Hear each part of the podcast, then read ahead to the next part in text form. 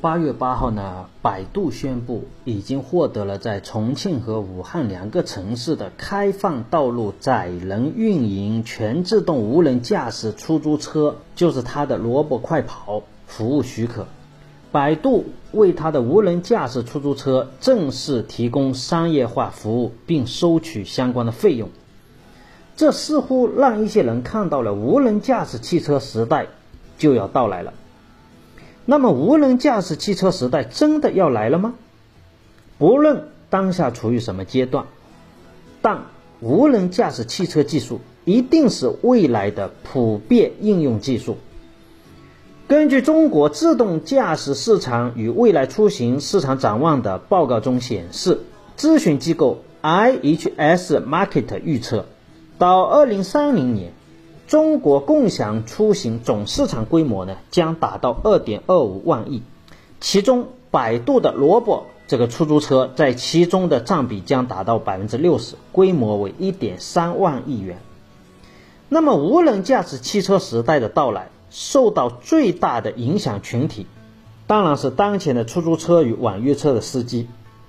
在移动互联网技术的推动下，网约车市场诞生了。目前中国呢有两千多万网约车司机，并且催生出了一个万亿级的大市场。不谈论自动驾驶技术对汽车产业的影响与颠覆，就单一对于网约车市场的替代，就能产生万亿市场的规模。如果加上出租车的替代，这将是一个非常庞大的市场。尽管市场很诱人，但。实现还需要一些时间，至少目前对于百度的无人驾驶技术出租车来说，更多的是一种鸡肋，而不是一种更有效的出行方式。这其中的核心原因在于两方面：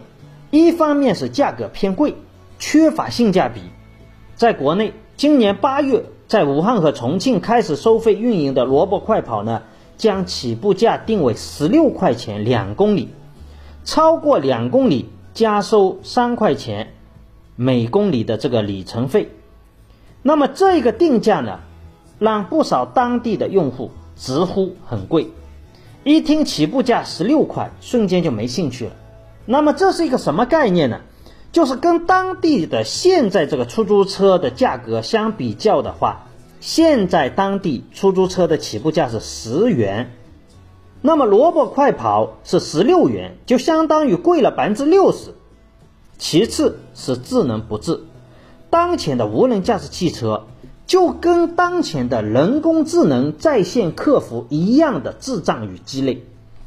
一方面是萝卜快跑目前的行驶速度也很慢，就是比公交车稍微快一点点。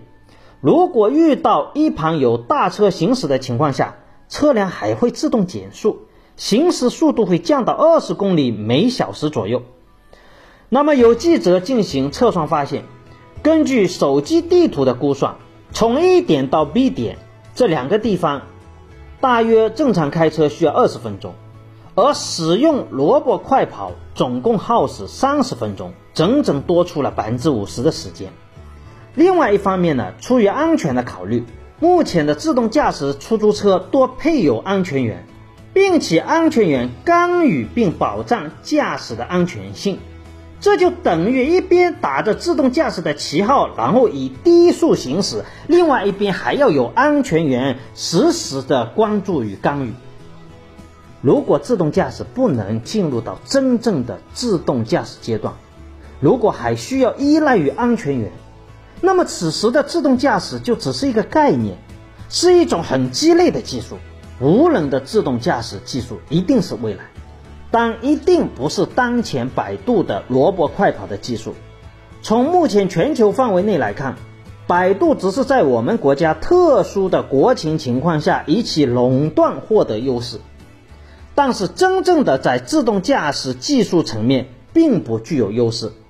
而当前从百度的无人自动驾驶技术来看，在我们国内，要真正实现无人驾驶技术，还需要很长的一段路要走。